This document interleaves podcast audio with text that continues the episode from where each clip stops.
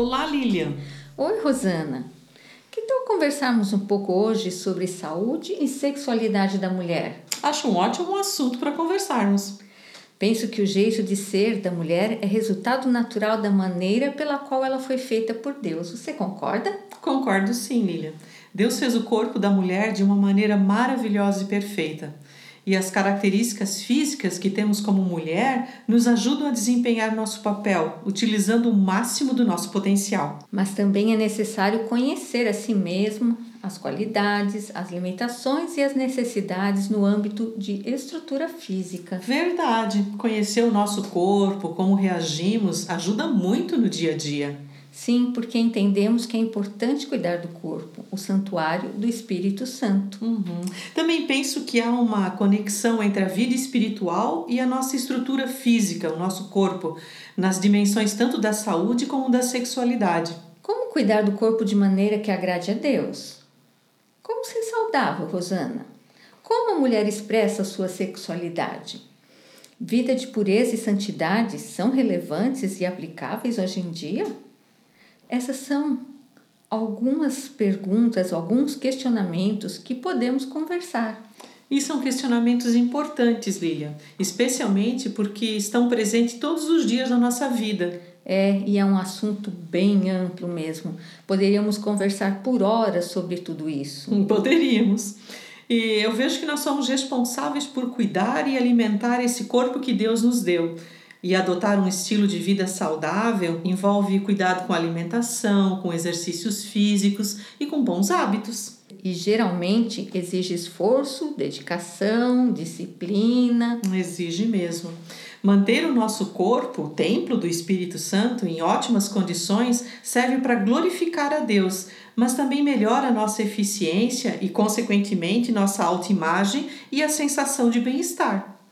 Em Provérbios, lemos sobre buscar a Deus, guardar Sua palavra no coração, seguir as as orientações de Deus e fugir do mal trazem saúde e vigor para o corpo. Uhum. Um aspecto importante em relação ao cuidado do corpo é o descanso para renovar as forças e a disposição. Nossa vida anda corrida demais, né, Rosana? Cheia de atividades. Uhum. E não acumular muitas tarefas é fundamental. Ou então o cansaço será nosso companheiro permanente. Será mesmo. E um corpo cansado fica mais predisposto às doenças e também à irritação. Por isso que a Bíblia fala da necessidade do descanso, pois foi estabelecido por Deus. Além do cuidado básico com o corpo, toda mulher precisa seguir um padrão de consultas médicas regulares o melhor médico é aquele que nos examina quando estamos bem de saúde. Uhum. Procurar um médico às pressas quando temos algum problema de saúde é colocar a nossa própria pessoa e o médico em desvantagem, né? Sim, como é.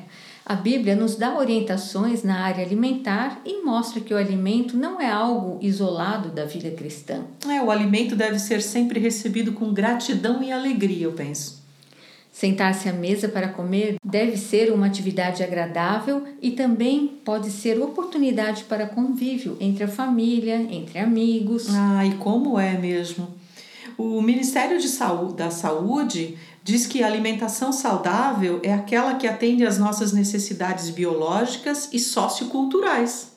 Uma boa maneira de colocar a alimentação saudável em prática é observar alguns passos para manter sua saúde em dia. Hum, que passos seriam esses, Lilian? Bom, aumentar o consumo de frutas, legumes e verduras, comer feijão pelo menos uma vez ao dia, reduzir o consumo de sal, reduzir o consumo também de alimentos muito gordurosos, fazer pelo menos quatro refeições por dia e não pular as refeições, a não ser que você tenha uma consulta com um nutricionista que te oriente de uma maneira diferente. Uhum. Também é importante manter o peso adequado para sua altura, consumir com moderação alimentos ricos em açúcar, apreciar a refeição e comer devagar, beber também água e ser ativa, fazendo algum tipo de exercício.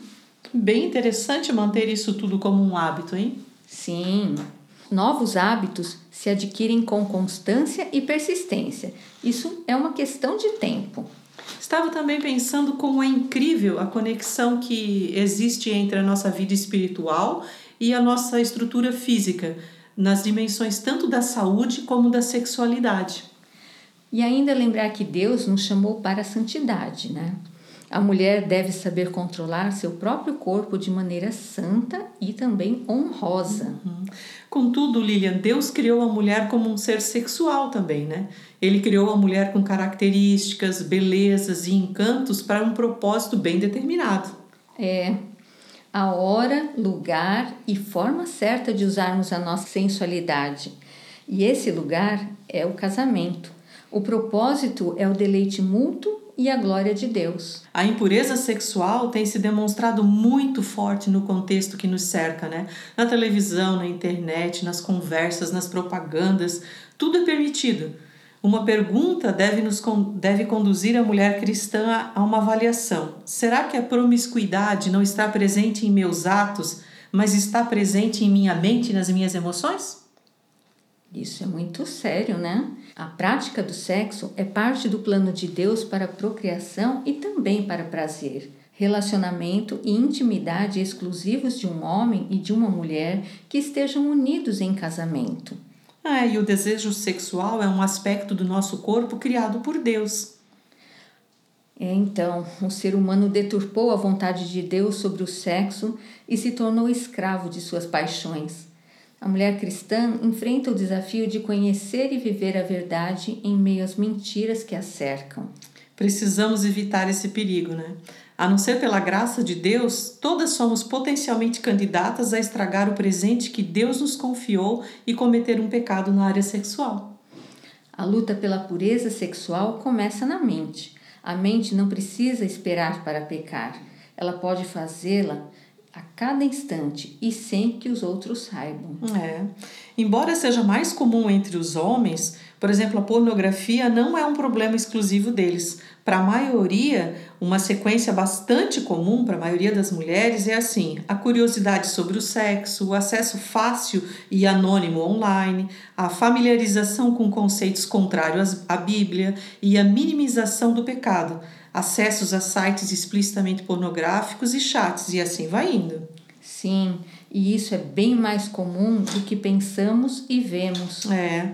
E a Bíblia, lá em Colossenses, no capítulo 3, versículo 5, nos adverte quanto a isso, porque diz assim, ó: Assim, façam morrer tudo que pertence à natureza terrena de vocês: imoralidade sexual, impureza, paixão, desejos maus e a ganância, que é a idolatria façam morrer. Significa tomar uma atitude, né? É verdade.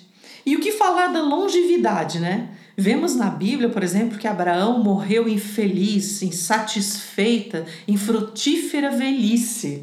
Sim, Abraão teve um envelhecimento saudável. Sua vida de fé lhe ensinou a confiar em Deus e também nas suas promessas. Abraão é chamado na Bíblia do pai da fé e amigo de Deus. E certamente essas são as melhores condições de enfrentamento da velhice, a fé e a amizade. Especialmente porque a velhice quase sempre vem acompanhada de algum tipo de dificuldade, né? Por isso é importante andar com Deus durante toda a vida, orando diariamente, compartilhando com Deus as alegrias, as dificuldades. Uhum. E então, quando a velhice chegar, saberemos que Deus está conosco e essa presença nos servirá de consolo. Bem importante isso, Lilian. O caminhar diário com Deus é essencial. A Bíblia nos revela ensinamentos para todas as áreas da nossa vida. E falamos sobre uma dessas coisas hoje, né? Sim. E é nossa oração hoje que você, nosso ouvinte, tenha essas verdades bem firmadas em sua mente e também no seu coração. Que assim seja. Fiquem todas com a graça e a paz de Jesus. Até a próxima conversa entre amigas. Até!